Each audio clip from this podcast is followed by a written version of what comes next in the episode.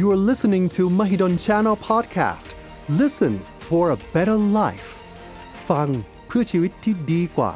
และนี่คือรายการ podcast ของช่อง Mahidol Channel โดยมหาวิทยาลัย Mahidol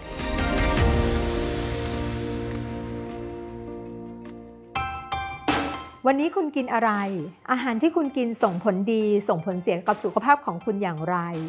วันนี้หมอจะชวนทุกคนมาพูดคุย เกี่ยวกับรูปแบบของการกินอาหารที่ปลอดภัยต่อสุขภาพของเรา กับรายการ Food Choice กินดีสุขภาพดีเลือกได้ กับหมอเอแพทย์หญิงดารุณีวันวโรดมวิจิต และหมอตั้มนายแพทย์ดิษกุลประสิทธิ์เรืองสุข สวัสดีค่ะ กลับมาพบกันอีกครั้งนะคะ กับหมอเอในรายการ Food Choice กินดี สุขภาพดีเลือกได้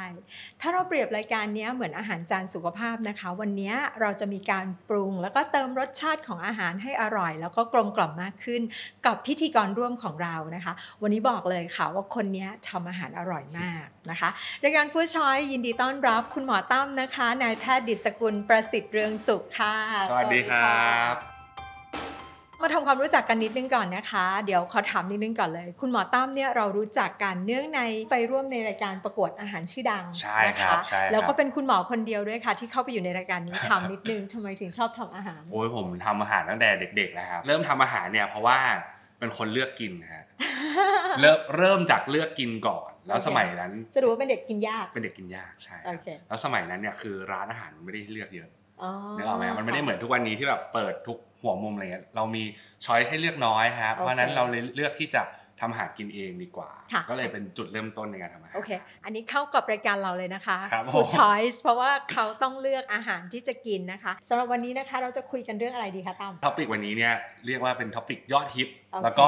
discuss กันมาอย่างนานแล้วครับ วันนี้เราจะคุยกันเรื่องอาหารเช้าครับปกติเนี่ยถ้าเกิดทานอาหารเช้าแค่กาแฟดำกับขนมปังแค่แผ่นสองแผ่นเนี่ยโอเคพี่เอกคิดว่า พอไหมครับสำหรับอาหารเช้าอืมคำถามว่าพอไหมเราคงต้องดูสองอย่างเนาะอันครับแรกคือถามว่าพลังงานพอไหมกับคุณค่าทางอาหารพอไหมอืมคบเราเรียนกันมาตั้งแต่เด็กนะคะ บอกว่าเราต้องกินอาหารให้ครบห้าหมู่ตั้มมองสิคะตรงนี้ครบไหมคะไม่มีทางครบแน่นอนอ่าครับเพราะฉะนั้นตอบได้เลยว่าตรงเนี้ยในแง่ของคุณค่าทางอาหารอาจจะไม่ได้ครบถ้วนอืมนะคะ ทีนี้พอเรามามองในเรื่องของพลังงานเนาะในกาแฟจริงๆก็ไม่ค่อยมีพลังใช่งานเท่าไหร่ครับถูกไหจมริงๆคะถ้ากาแฟดำนี่แทบจะไม่มีเลยใช่เราไม่นับเลยก็ได้มันครัมีบนิดหน่อยนะคะ แล้วก็จะมีในส่วนของขนมปังอีกอืมนิดหน่อย ซึ่งจริงๆหลักๆเนี่ยก็จะมีในส่วนที่มันเป็นแป้งเนาะครับเพราะฉะนั้นถามว่าตรงนี้พลังงานพอไหมหรือว่าสารอาหารพอไหมอาจจะบอกว่าไม่พอหรือว่าไม่ได้เหมาะสมมากนะ ก็ในฐานะที่ตั้มเองก็เป็นเชฟด้วยเนาะแล้วก็ครัเลบยกินด้วยพี่ถามนิดนึงสิครับว่ามื้อเช้าเนี่ยตั้มกินอะไรแล้วให้ความสำคัญกับอาหารเช้าเท่าไหร่ยังโอ้ไงโหอาหารเช้านี่ ผมแทบไม่กินเลยฮะอ้าวจริง ๆ ครับ ปกติก็ไม่กาแฟเย็นก็อ่าอาจจะกาแฟใส่นมนิดหน่อยครับโอเคแล้วก็รีบไปทำงาน เพราะว่าตอนที่อ่าสมัยเรียนเนี่ยคือต้องไปราวตั้งแต่เช้าโอเคหกโมงเจ็ดโมงก็ต้องถึงวอร์ดอะไรเงี้ยครับ ก็รีบจนกระทั่งตอนเนี้ยมันติดเป็นนิสัยแล้วมันไม่หิว ผมก็เลยคิดว่าถ้างั้นผมข้ามไปกินมื้อที่แบบหิวดีกว่าอะมื้อแรกของวันกินอะไร หรือว่ากินตอนกี่โมง คือปกติเนี่ยผมกินอีกทีตอนเที่ยงเลยครับ ก็แบบเป็นข้าวมื้อหลักเลยอืมแล้วกินอย่างนี้มันดีไหมครับ หรือว่าแบบอาหารเช้าจริง ๆ มันสำคัญจริงๆไหมฮะจริงๆต้องบอกก่อนนิดนึงเนาะเวลาที่มันเป็นภาษาอังกฤษอะอาหารเช้าเราเรียกว่า breakfast ใช่ไหมอืมครับมันก็มาจากคำสองคำเนาะคำว่า break กับคำว่า fast อือหือคำว่า break ในที่นี้ก็คือหยุด ครับผมอ่า fast แปลว่าอดอาหารเพอืราะมฉะนั้นกลางคืนเราไม่ได้กินมาทั้งคืนแล้วอะค่ะ ตอนเช้าความสำคัญก็คือมันจะต้องแบบหยุดหยุดอดได้แล้วอืมครับผอ่ามทีนี้อย่างนี้ค่ะ โดยร่างกายของเราเนาะเมื่อเราไม่กินอาหารเลยเนี่ยร่างกายจะเอาพลังงานสำรองมาใช้ พลังงานสำรองมันเหมาะหรือพอสักประมาณ 8 ชั่วโมงอืมคถ้ารับมากกว่านั้นปุ๊บเนี่ยเขาจะเริ่มไปเอาส่วนอื่นมาใช้ละอืมเช่นอาจจะกล้ามเนื้ออาจจะครัไขบมันอ่าครับตรงเนี้ยค่ะพอเวลาที่เรากินอาหารใหม่เข้าไป มันก็จะทำให้เขาไม่มีการสลายกล้ามเนื้อ หรือว่าไม่มีการสลายไขมันอืมเพราะพลังงานคบสำรองเนี่ยมันเป็นเหมือนกับคล้ายๆเงินในเก๊ะของเราอ่าแล้วก็ใช้ไปแล้วเดี๋ยวเราก็เอาเงินใหม่อืมก็คือกินเข้าไปฉะนั้นคนก็จะให้ความสำคัญกับในส่วนของอาหารเช้ามนอกเหนือจากการที่เราจะไปอดอาหารเนี่ยมันก็จะไปกระตุ้นพอเรากินปุ๊บร่างกายเราก็จะมีการเผาผลาญพลังงานครับคนก็เลยจะบอกว่าพอเรากินเข้าไปปุ๊บเนี่ยมันก็จะกระตุ้นการเผาผลาญอืมนะคะ ในครับขณะเดียวกันเนี่ยฮอร์โมนในร่างกายเองตอนครับเช้าเนี่ยมันก็จะมีฮอร์โมนที่เพิ่มในเรื่องของการใช้พลังงานใด ๆ มากขึ้นอืมเพราะฉะนั้นพอเรากินเข้าไปปุ๊บเนี่ยอาหารที่เรากินเข้าไปมันก็จะได้เอาไปใช้งานได้อืมคนก็เลยบอกว่าเออมันก็ควรจะกินเนาะสำหรับมื้อเช้า แล้วการอืมกินมื้อเช้าก็จะทำให้มื้อถัดๆไปของเราเนี่ยเราไม่ค่อยหิวอ่าอ่าแล้วมันครัจะบทำให้เราคุมพลังงานได้ดีขึ้นโอค่ะเคคราวนี้พอกี้ผมฟังพี่เอกพูดนิดนึงว่าค่ะฟาสต์ต่อเนี่ยอืมมันเอาไขมันไปใช้ถูกไหมคอ่ารับถ้าอย่างเงี้ยคนที่ลดน้ำหนักหรือคนต้องการจะลดไขมันเนี่ยเขาอาจจะฟังแล้วแบบเอ๊ะอย่างนี้เรา เว้นข้าวเช้าไปอะเราน่าจะใช้ไขมันได้ดีกว่า อันนี้จริงไหมฮะอันนี้อันนี้จริงจริงในแง่ของการเผาผลาญกันเนาะก็คือว่าพอเราไม่ได้กินปุ๊บร่างกายเราก็จะเอามาใช้แต่ว่าตั้มอย่าลืมว่าครับเราไม่ได้เอาแค่ไขมันอืมเราก็จะเอากล้ามเนื้อมาใช้ด้วย เพียงแต่ว่ากล้ามเนื้อเขาจะถูกใช้แค่ช่วงเวลาหนึ่งอืมหลังจากนั้นครับเนี่ยเขาจะรู้สึกว่าโอเคไม่โอเคละจะต้องเก็บกล้ามเนื้อไว้เขาก็จะเริ่คมรับใช้ไขมันนะคะอืมเพราะฉะนั้นเนี่ยไขมันน่ะจะเริ่มมีการเผาผลาญหลังจากประมาณสัก 12ครับ ชั่วโมงไปอะไรอย่างเงี้ยอืมหลาย ๆ คนก็เลยจะรู้สึกว่าอ๋อถ้าเราอดนานขึ้นกว่านั้นอืมอืมพวกที่ทำ IF อะอ่าใช่ครับอ่าผมเขาก็จะอดแบบเกิน 12 ชั่วโมงไป ก็จะเริ่มอืมมีการเอาไขมันมาใช้อืมแต่ในขณะเดียวกันเวลาที่เราทำ IF อะค่ะ เราจะต้องคอนเซิร์นนิดหน่อยก็คือครับโปรตีนต้องพอใช่อ่าปะใช่ครับแล้วก็ต้องออกกำลังกายด้วยเพื่อไม่ให้มีการสลายกล้ามเนื้อค่ะ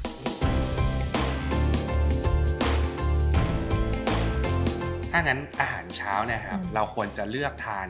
ยังไงดีให้มันแบบอืมดีต่อสุขภาพด้วยแล้วสมมติว่าเราต้องการลดน้ำหนักด้วยเนี่ยอ่าเราควรจะกินยังไงดีครับอันที่หนึ่งก่อนนะคะ อาหารเช้ามันช่วยอะไรก็คือบอกแล้วว่ามันช่วยกระตุ้นการเผาผลาญเนาะเพราะฉะนั้นมันจะต้องมีแคลอรี่มีอะไรเข้าไปครับผมอันที่สองจะต้องให้มันอิ่มนานขึ้น เพราะอืมสมมุติถ้าตั้มกินแค่เนี้ยครับมันจะเป็นพวกของข้าวแป้งใช่ปะกินปุ๊บเนี่ยเดี๋ยวสักประมาณ 10บโมงสิบเอ็ดโมงเราก็จะเริ่มรู้สึกว่าเราหิวอีกแล้วอ่าใช่ไหมคะใช่เพราะว่าใช่น้ำตาลมันเริ่มตกละอืมตัวหนึ่งที่จะทำให้เราอิ่มได้นานขึ้นเนี่ยก็จะเป็นส่วนของโปรตีนครับเพราะฉะนั้นอาจจะต้องเพิ่มโปรตีนในอาหารนิดนึงอืมอ่าครับผมอันที่สองก็มีพวกของเส้นใย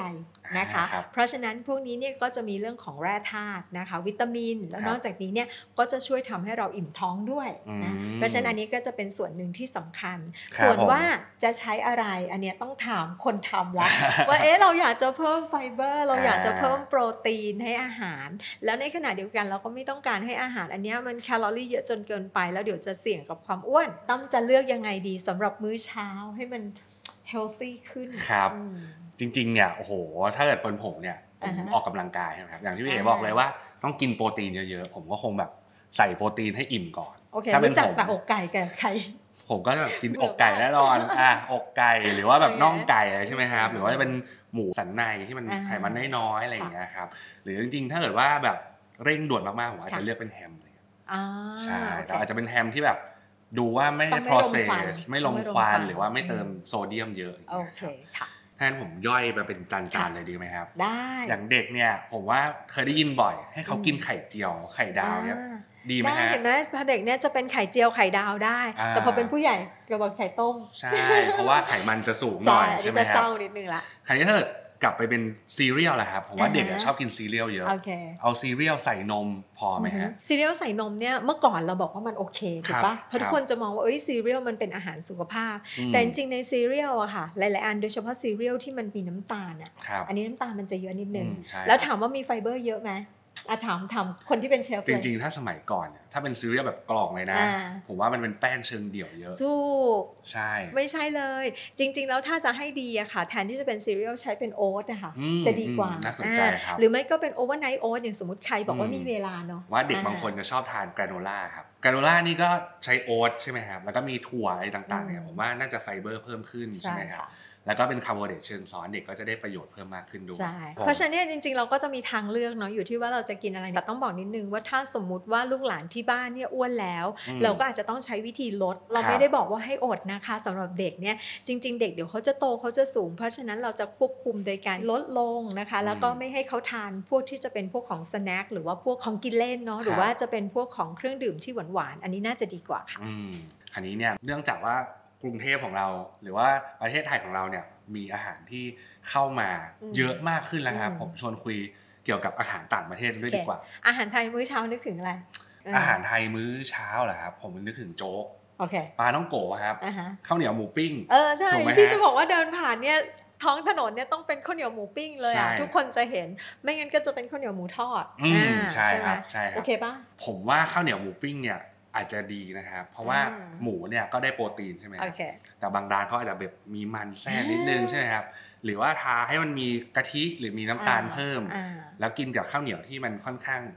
คาร์บเยอะโอเคผมว่าถ้าเกิดว่ากินข้าวเหนียวหมูปิ้งแล้วลดปริมาณข้าวเหนียวลงก็อาจจะดีนะฮะโอเคค่ะในกรณีของคนทำงานเนอะจะพูดเลยว่ากินข้าวเหนียวหมูปิ้งเนี่ยมันจะอิ่ม แต่ว่าเดี๋ยวนี้ต้องบอกก่อนนะว่ามันจะติดหวานเยอะนิดนึงใช่อ่าครับอันที่สองคือสมมุติว่าถ้าเวลาเรากินข้าวเหนียวหรือกินคาร์โบไฮเดรตเยอะๆนะคะอืมหลายคนจะรู้สึกใช่ไหมคะว่ากินเสร็จแล้วจะง่วงนอนถูก เหตุผลครับเพราะว่าถูกคบเวลาที่มันมีการเผาผลาญพวกแป้งเยอะๆอะค่ะ มันจะมีคาร์บอนไดออกไซด์เยอะขึ้นอืมอ่าผลลัพธ์ที่เกิดจากการเผาผลาญพวกคาร์โบไฮเดรตจะเป็นคาร์บอนไดออกไซด์แล้วร่างกายจะต้องทำไงเอาออกอืมก็คือหาวครับอืมแล้วมันก็จะยิ่งทำให้พอน้ำตาลเยอะมันก็จะเริ่มนิ่งก็จะใช่ง่วงเริ่มง่วงใช่ใช่แล้วที่สำคัญอาจจะต้องเพิ่มพวกผัก นิดนึงอืมสำหรับครับคนที่จะกินเป็นข้าวเหนียวหมูปิ้งนะคะอืมมีอีกเมนูหนึ่งครับที่คนไทยชอบทานเป็นอาหารเช้าค่ะก็คือต้มเลือดหมูครับผมอ่าใช่บางคนอืมก็จะกินโจ๊กเนาะบางคนก็จะกินต้มเลือดหมูกับข้าวใช่ครับไหมะใช่ครับอืมอืมพี่เอกคิดว่าเป็นยังไงบ้างครับต้มเลือดหมู มันก็ครบถ้วนเนาะจะมีนิดเดียวสำหรับในกรณีของต้มเลือดหมูก็คือว่าบางทีมันจะมีเครื่องในใช่ไหมอ่าคะใช่ครับถ้าถ้าช่ใครบที่มีปัญหาเรื่องของคอเลสเตอรอลสูงอาจจะต้องระมัดระวังนิดนึงอืมเช่น เปลี่ยนจากเครื่องในให้เป็นหมูอืมครับทีนี้เหมือนที่เราคุยกันว่ามันอาจจะมีเรื่องของหมูสับกับหมูชิ้น ถ้ากังวลในเรื่องของพลังงานเนี่ยจริงๆก็เป็นหมูชิ้นจะดีกว่าครับถามว่าจริง ๆ แล้วตัวของต้มเลือดหมูเนี่ยต้องบอกเลยว่าแคลอรี่ต่ำเว้นแต่เราจะสาดน้ำมันกระเทียมเจียวมอันเนี้ยใช่อันเนี้ยครับกังวลนิดใช่ครับหน่อย แล้วก็ถ้าไปด้วยกันเนื้อะร้านใกล้ ๆ กันก็อาจจะมีพวกก๋วยเตี๋ยว อีกอย่างหนึ่งครับพี่เอกผมว่าลักษณะหนึ่งที่คนไทยเนี่ยจะต่างจากต่างประเทศเลย ค่ะคือเราอะกินอาหารเช้าหนักเลยครับอือฮึถ้าเกิดเราทานเป็นข้าวผัดกะเพราเลยค่ะหรือทานเป็นก๋วยเตี๋ยวเป็นจานจานที่เราค่ะรู้สึกว่าจะไปกินมื้อเที่ยงเนี่ยอ่าฮะเราขยับมากินมื้อเช้าค่ะเลย พี่เอกคิดว่าเป็นยังไงบ้างครับเอ่อส่วนตัวพี่ไม่ติดเพราะมันเป็นนิสัย แล้วอันที่สองอยู่กับว่าเราทำงานยังไง ด้วยยกตัวอย่างเช่น ถ้าพี่ทำงานแล้วพี่ต้องใช้แรงงานเยอะๆ หรือว่าต้องครับใช้พลังงานเยอะอืมๆอันเนี้ยการกินมื้อเช้าโอเคเลยเพราะว่าเมื่อคืนเราอดมาทั้งคืนแล้วถูกไหมคะอืมเรียนตอนนี้เราต้องเติมเข้าไปก่อนแล้วเดี๋ยวเราจะไปใช้ ทีนี้จริง ๆ กินมากกินน้อยอาจจะไม่ใช่ประเด็นมาก แต่อีกอันหนึ่งที่อาจจะแบบตั้งข้อสังเกตเนาะครับไม่ว่าจะเป็นก๋วยเตี๋ยวก็ตาม ไม่ว่าจะเป็นโจ๊กก็ตาม หรือไม่ว่าจะเป็นต้มเลือดหมูก็ตาม ส่วนตัวไม่ปรุง อืมครับแต่ว่าบางทีเดินเข้าไประหว่างที่เรารอซื้อของอะค่ะ แล้วเราจะเห็นคนที่ได้ก่อนหน้าเราอย่างเงี้ย แล้วเขาก็จะตักเราเขาไม่ชิมด้วยนะ ใช่ใช่คือน้ำตาลหนึ่งช้อน น้ำปลาอ่าหนึ่งช้อนถูกครับแล้วก็พริกหนึ่งช้อนใช่ฮะเสร็จแล้วคนแล้วก็ชิม ซึ่งแบบก็นั่งคิดว่าเอ๊ะชิมก่อนไหมคือถ้าเป็นเชฟเชฟคงรู้สึกว่าเฮ้ยแบบดูถูกมากเลย คือเวลาที่เราเติมทุกอย่างเนี่ยรสชาติมันจะเหมือนกับเยอะขึ้นถูกไหมคะอืมถูกมันครับจะหนักขึ้น ประเด็นก็คือว่าสมมุติถ้าเรากินแล้วเราซดน้ำด้วยอืมเพราะว่ามันเป็นความเคยชินเนาะของคนไทยที่จะต้องมีซุปมีอะไรแบบเนี้ยถ้าเรากินเข้าไปจนหมดอะค่ะสิ่งที่เราจะได้มากขึ้นคือแคลอรี่ก็เยอะแล้วอืมใช่ไหมคะแล้วเราก็จะได้โซเดียมเยอะขึ้นด้วย ซึ่งอันเนี้ยอาจจะบอกว่าเออมันอาจจะต้องระวังเนาะถ้าสมมุติว่าในกรณีที่มีความดันด้วยหรือมีโรคไตด้วยครับก็อาจจะบอกว่าชิมนิดนึงก่อนแล้วทำให้ตัวเองอะชินกับรสที่มันจะไม่ต้องแบบมปรุคงรับตลอดเวลาอย่างเงี้ยค่ะทีนี้ผมชวนคุยเรื่องอาหารอืมยุโรปดีกว่าครับจ้ะบางทีเนี่ยเขาก็กินเป็นแซนด์วิชใช่ไหมครับอ่าหรือว่าเป็นครัวซองตอนเช้าเนี่ยครับคิดว่าไม่นะแต่ถ้าพี่ไปโรงแรมเนี้ยพี่จะเจอแบบพวกไข่ อ่าใช่ครับมันจะต้องมีเมนูใช่ครับที่มันเป็นไข่ไม่ว่าจะเป็นออมเล็ตออมเล็ตไม่ว่าจะเป็นเรื่องของไข่ต้มอ่าใช่หรือไม่ครัว่าจะเป็นไข่ดาวครับแล้วพอถัดไปก็จะมี baked bean ที่มันจะวางอยู่อ่าใกล้ๆกัน อันนี้คือปกติ เสร็จแล้วมันก็จะมี station ที่มันจะมีพวกของขนมปังเนาะอ่าก็จะมีครับขนมปังตั้งแต่ตัดเองใช่ยันครัวซองใช่ใช่ไหมครัคะบแล้วก็จะมีน้ำผลไม้ อันนี้อืมนี่ปกติที่เห็นเลยปกติปกติใช่โอเคป่ะผมว่าเจอปัญหาเลยว่าผมกินอาหารยุโรปนะอิ่มมาก อิ่มจนผอิ่มมจนงงที่ว่า เฮ้ยเขากินกันขนาดนี้จริงๆแป๊เหรบนึ่อกินทีเดียวเนี่ยนะเราจะกินมันจะมันจะปิด10บโมงใช่ไหมคะใช่ใช่หลายคนครับเวลาไปใช่ครับเที่ยวจะรู้ว่าต้องกินเพื่อเที่ยงเราไม่กินอีกทีต้องกินเผื่อเที่นึยงงบ่ายๆเลย ใช่ครับ แต่ว่าสิ่งที่มั่นใจเลยคือ ผมว่าโปรตีนเขาเยอะจริงๆนะใช่แคลอรี่เยอะขาสูงโปรตีนมากเยอะครับอืมเพราะว่าไข่เนี่ยต่อให้เป็นออมเล็ตเนาะครับก็เยอะแล้วแล้วยังจะมีแบบแบบพวกเบคบีนด้วยอ่าแล้วก็มีพวกขไส้องกเบรอกคอนไส้กรอกอีกอืมใช่ แต่ในขณะเดียวกันก็แฟตสูงเหมือนกันนะครับเค็มมากด้วยค่ะขอบอกใช่ครับแล้วถ้าอย่างนี้เราจะทำยังไงให้มัน ดีต่อสุขภาพในตอนเช้าบ้างถ้าถามพี่อะพี่แค่เลือกกินอ่าอันนี้ถามถามคนที่ไม่ใช่เชฟเนาะเวลาที่จะไปพวกเนี้ยจริง ๆ แล้วอะอันที่หนึ่งอาจจะไม่ได้แบบว่าเสียดายเงินว่าจะต้องแบบเยอะแต่ว่าจะเลือกครับอะอย่างเช่นสมมติพี่ตักกาแฟละครับพี่เลือกขนมปังละอืมอย่างนี้ใช่ไหมคะในกรณีของเนื้ออย่างเงี้ยพี่อาจจะใช้เป็นแฮมมากกว่าที่เป็นพวกไส้กรอกหรือว่าจะเป็นเบคอนครับอันที่สองพี่จะใส่ผัก เพราะมันจะมีอืมสลัดอยู่อ่าใช่ครับพี่ก็จะใส่ผักเข้าไปอย่างเงี้ยค่ะ แล้วก็จะมีพวกชีสหรือใดๆนิดหน่อยอืมอ่าแล้วก็ บางทีถ้าไม่อย่างนั้นเนี่ยแบบมันเบื่อแล้วก็จะเป็นโยเกิร์ตแล้วก็ใส่พวกผลไม้อ่าครับหรือไม่งั้นเนี่ยก็จะเป็นเหมือนคอนเฟลกเนี่ยแหละค่ะ แต่ว่าเป็นคอนเฟลกที่อาจจะต้องมีผักเพิ่มขึ้นครับเหมือนเหมือนกันครับพี่ผมเนี่ยเลือกตั้งแต่ขนมปังก่อนเลยครับอืมอย่างขนมปังจริงๆอย่าง white bread ที่ตั้งบนโต๊ะเนี่ยหรือค่ะเป็น brioche เนี่ยครับค่ะจะเป็นเขาเรียก simple ขาบวกกับไขมันเยอะมองหน้าเชฟก่อนนะพอบิยอสเสร็จปุ๊บหน้าตาแบบเหมือนอืมบริออชเนี่ยน้ำมันเยอะมากครับบริออชเนี่ยมันต้องบอกนิดนึงนะมันเป็นขนมปังชนิดนึงใช่แต่ว่าครับเขาจะใส่เนยค่อนข้างเยอะเพราะฉะนั้นใช่เวลาที่เรากิน texture ที่เรารู้สึกคือจะนุ่มแล้วจะหอมใช่มากเพราะฉะนั้นเนี่ยขนมปังผมว่าดูสังเกตง่ายๆเลยคือ ถ้าเป็นเนื้อขาวอะครับๆอือหือมันจะเป็นซิมเพิลขาวบวกแฟตแน่นอนอ่าโอเพเคราะฉะนั้นถ้าเกิดผมจะเลือกเนี่ยอาจจะเลือกเป็นกลุ่มซาวโดครับ อาจจะมีอืมกรอบแข็งๆนิดนึงโอเคหรือถ้าเกิดว่าดีมากๆเลยก็คือพวก whole wheatข้อสังเกตเวลาเขาเลือกเนาะจะเป็นขนมปังที่เรารู้สึกว่ามันไม่อร่อยใช่ครับก็คือมันจะแข็งแข็งๆร่วนๆ แล้วก็จะมีเนื้อเนื้อๆอ่าคือเวลาเรากินเราจะรู้สึกว่ายังมี grain อยู่อันเนี้ยค่ะ แต่ถามว่าอิ่มไหมต้องบอกนะคะ ว่าขนมปังแบบที่ตั้มเลือกเนี่ยจะเป็นขนมปังที่กินแล้วอิ่มนะคะเพราะมันจะมีไฟเบอร์เยอะใช่ครับนะแต่จะผมบอกไว้ว่า ขนมปังจริงๆเนี่ยเวลาไปกินตามบุฟเฟ่ต์เนี่ยเขาก็จะหยิบหั่นมาแล้วมันก็จะมีความแข็งเย็นมากแล้วเย็นแข็งด้วยแล้วเคี้ยวไม่ได้เนี่ยมันจะไม่อร่อย แต่ถ้าเกิดลองไปจี่บนกระทะดูนะครับ หรือว่าใส่เป็น toaster ได้ครับกลิ่นจะดีขึ้น กลิ่นดีขึ้นแล้วมันจะนุ่มขึ้นใช่มากครับเดี๋ยวนี้เขาจะกินเป็น toast มากขึ้นครับอืมก็คือแต่งหน้าข้างบนขนมปังเลยอ่าแล้วขนมปังเนี่ยมีแค่แผ่นเดียวนั่นแหละ อาจจะมีเป็นเขาเรียกว่า smash avocado อืมนะครับที่เคยเห็นก็เป็นอะโวคาโด avocado บดอ่าอืมแล้วก็มีมะเขือเทศนิดหน่อยใช่ใช่ไหมครับ แล้วก็อาจจะมีเป็นไข่ดาวน้ำนะครัแต่บมันไม่อร่อยอะดิคืออะโวคาโดอ่าเวลาเอามาบดเฉยๆเนี่ยมันจะไม่อจืร่อดยใช่ครับมันต้องปรุงปรุงมันต้อยังงไงปรุงดีครับปกติผมก็ใส่เกลืออมใส่เลมอนนิดนึงครับอืมหรือว่าบางคนจะใส่เป็นบัลซามิกอ่าก็คือบัลซามิกจะเป็นน้ำส้มสายชูชนิดหนึ่งนะครับใช่ที่มีสีดำมันจะเปรี้ยวหวานเค็มอืมพอใส่อะโวคาโดที่มันมีความมันเนี่ยมันจะลงตัวพอดีค่ะ บวกกับไข่ดาวน้ำนะครับอืมไข่ดาวน้ำเนี่ยปกติคนก็ไม่ชอบอีกอืมเพราะว่ามันจืดใช่ใช่ไหมครับทำไงแต่พอมากินร่วมกันกับอย่างอื่น เช่น สลัดเป็นสลัดมะเขือเทศหน่อยหรือว่าจริงๆเนี่ยกินคู่กับเบคอนเล็กๆน้อยๆนะครับเป็น bacon bit หรือว่าเป็นเบคอน bacon bit หนึ่งโอเคแผ่นเลยอะไรเงี้ยหนึ่งแผ่นแค่เนี้ยก็อยู่แล้วครับ ก็จะอร่อยเพิ่มมากขึ้นแล้วฮะหรือว่าใครไม่ทานอะโวคาโดผมว่าทำเป็นไข่คนเนี่ยครับอ่าง่ายๆเนี่ยนะครับเป็น scramble egg คนๆๆให้มันแบบยังไม่สุกมากนะครับอืมให้มันยังมีแบบ น้ำน้ำนิดนึงแล้วก็โปะบนขนมปังค่ะมันจะช่วยทำให้ขนมปังที่มันแข็งเนี่ยขนมปังอุ้มน้ำมันจะนุ่มมากขึ้นแล้วก็ทานง่ายมากขึ้นครับผมอาหารยุโรปแล้ว ผมชวนไปญี่ปุ่นบ้างดีกว่าอ๋อญี่ปุ่นเนี่ย คนอะจะบอกว่า ดีต่อสุขภาพมากๆ อาหารญี่ปุ่นตอนเช้าเนี่ยยังไงก็ต้องเป็นข้าวครับเพราะคนญี่ปุ่นเนี่ยชอบกินข้าวใช่แต่ว่าอยู่ที่ว่าเราจะเลือกใส่อะไรเข้าไปครับอืมถ้าผมเจอบ่อยๆจะเป็นข้าวนัตโตะ แล้วก็อ่าใช่ไข่แล้วก็กินด้วยกันมอันนี้ใช่ดีไหมใช่ใช่นัตโตะจริง ๆ โอเคครับใช้คำว่าโอเคเนาะเพราะว่านัตโตะเนี่ยมันจะเป็นถั่วนะคะที่ผ่านการหมักเนาะอือฮึอือฮึซึ่งจริงๆตรงเนี้ยมันก็จะมีแบคทีเรียใช่ไหมครัคะบชนิดหนึ่งซึ่งเป็นแบคทีเรียที่ดีอารมณ์เดียวกับพวกของกลุ่มอาหารหมักที่จะเป็นนัตโตะเนาะมิโซะนะคะหรือว่ากิมจิหรือครับแม้กระทั่งโยเกิร์ตอันนี้อยู่ในเทือกๆเดียวกันครับผมอ่าก็จะเป็นแบคทีเรียที่ดีที่กินเข้าไป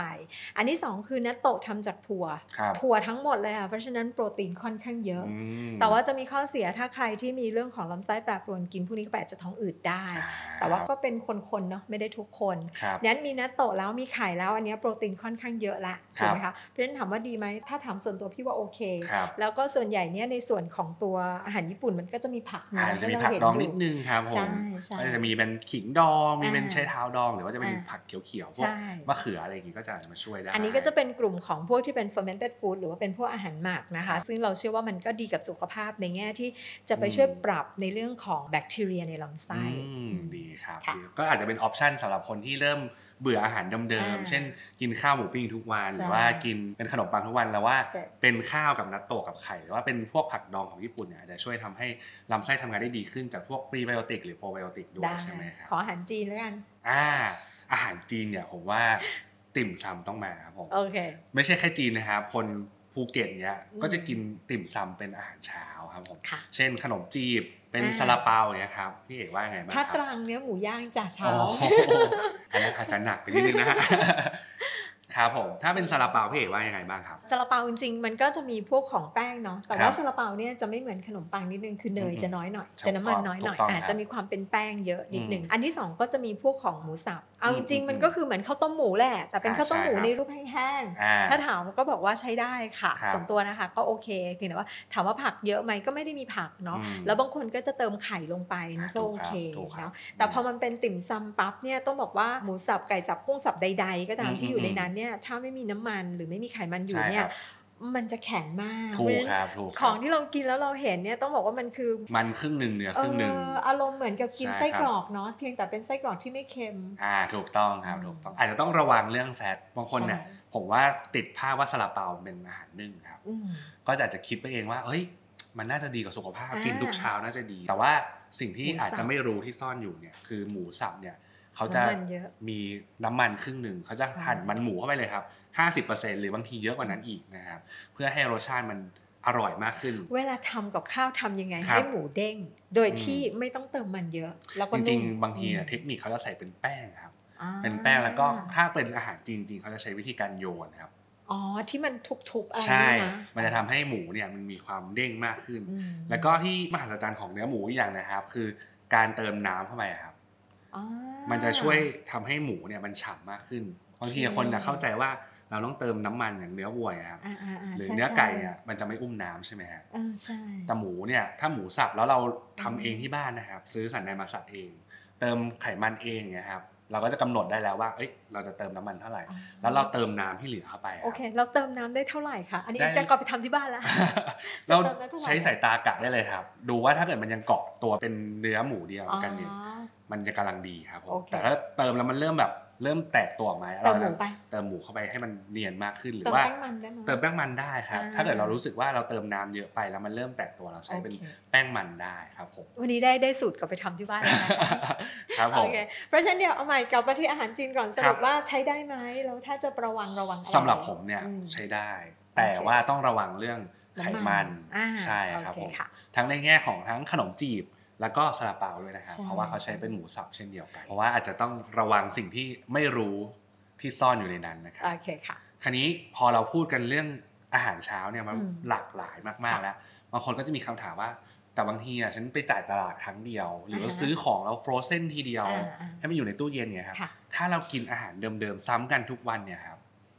ถามว่าทำได้ไหมครับ ปกติเราไม่ได้พูดถึงคำว่าซ้ำแต่เราจะพูดคำว่ามันครบถ้วนไหมครับอะกับอันที่สองคือถามว่าซ้ำเดิมๆเนี่ยข้อเสียมีนิดเดียวค่ะ อาหารแต่ละอย่างเนี่ยมันจะเป็นอืมตามฤดูกาลถูกครับ เวลาที่เรายังคงกินอยู่เนี่ยเราต้องระวังในเรื่องของไม่ว่าจะเป็นพวกยาฆ่าแมลงเอ้ยไม่รู้ว่าอะไรเลยอืมเขาก็เลยจะบอกว่าเวลาเรากินเราควรจะกินตามฤดูกาลหรือแม้กระทั่งพวกเนื้อสัตว์ใด ๆ ก็ตามเนี่ยครับถ้าเรากินอย่างเดิมซ้ำๆเนี่ยเราก็อาจจะได้รับพวกของยาฆ่าเชื้อเนาะอืมหรือคบว่าพวกของเอ่อสารเร่งอะไรใด ๆ ก็ตาม ซึ่งซึ่งเราก็ไม่กล้ายืนยันเว้นแต่ว่าเราจะบอกว่าโอ้ฉันออร์แกนิกมากๆ อันนี้อ่าก็อีกเรื่องหนึ่งถูกเนี่ยครับส่วนใหญ่ก็จะบอกว่าข้อแรกคือ จริง ๆ กินให้หลากหลายอือฮึกินให้ครบอือฮึถ้วน ถ้าครบแล้วอันนี้ไม่ไม่ติดนะครัคะบอันที่สองก็คือว่ากินอาหารตามฤดูกาลเพื่อที่จะให้ลดแล้วก็เลี่ยงในส่วนของสารเร่งเนื้อแดง พวกของยาฆ่าแมลงทั้งหลายอะไรครับพวกผมเนี้ยค่ะ โดยสรุปก็คือถ้าเกิดว่าแนะนำจริง ๆ แนะนำว่าให้กินเป็นฤดูกาลดีกว่าใช่แต่ว่าถ้าเกิดจะกินซ้ำกันทุกวันเนี่ยแนะนำว่าให้เช็คตัว คุณค่าทางอาหารก่อนใช่ใช่ว่าเราใช่กินครบทั้ง5หมู่หรือยังถ้ามันครบเนี่ยอยากทานเท่าไหร่ก็ ทานได้เลยครับใช่ผมค่ะก็คุยกันไปเยอะแยะเลยนะคะ ในเรื่องของความสำคัญของอาหารเช้านะครัคะบทุกคนก็จะเห็นแล้วว่ามันสำคัญ อาหารเช้าเนี่ยเราสามารถที่จะเลือกได้แม้กระทั่งในเวลาเร่งรีบเมื่อกี้ตั้มก็เสนอแล้วครับว่าจะทำยังไงดีเพื่อจะให้ได้อาหารเช้าที่มีสุขภาพดีนะคะ แล้วก็ยังสามารถจะทำได้ในระยะเวลาสั้นอืมๆแม้กระทั่งวิธีหรือเทคนิคในการเลือกอาหารเช้า เพราะฉะนั้นเนี่ย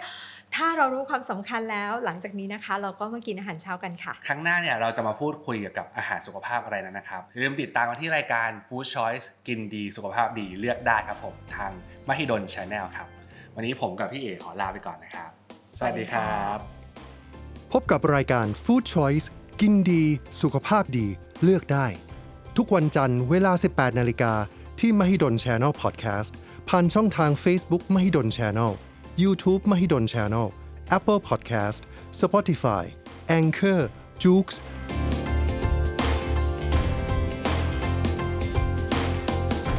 ความรู้ทำให้ทุกอย่างเป็นไปได้ มหาวิทยาลัยมหิดล ปัญญาของแผ่นดิน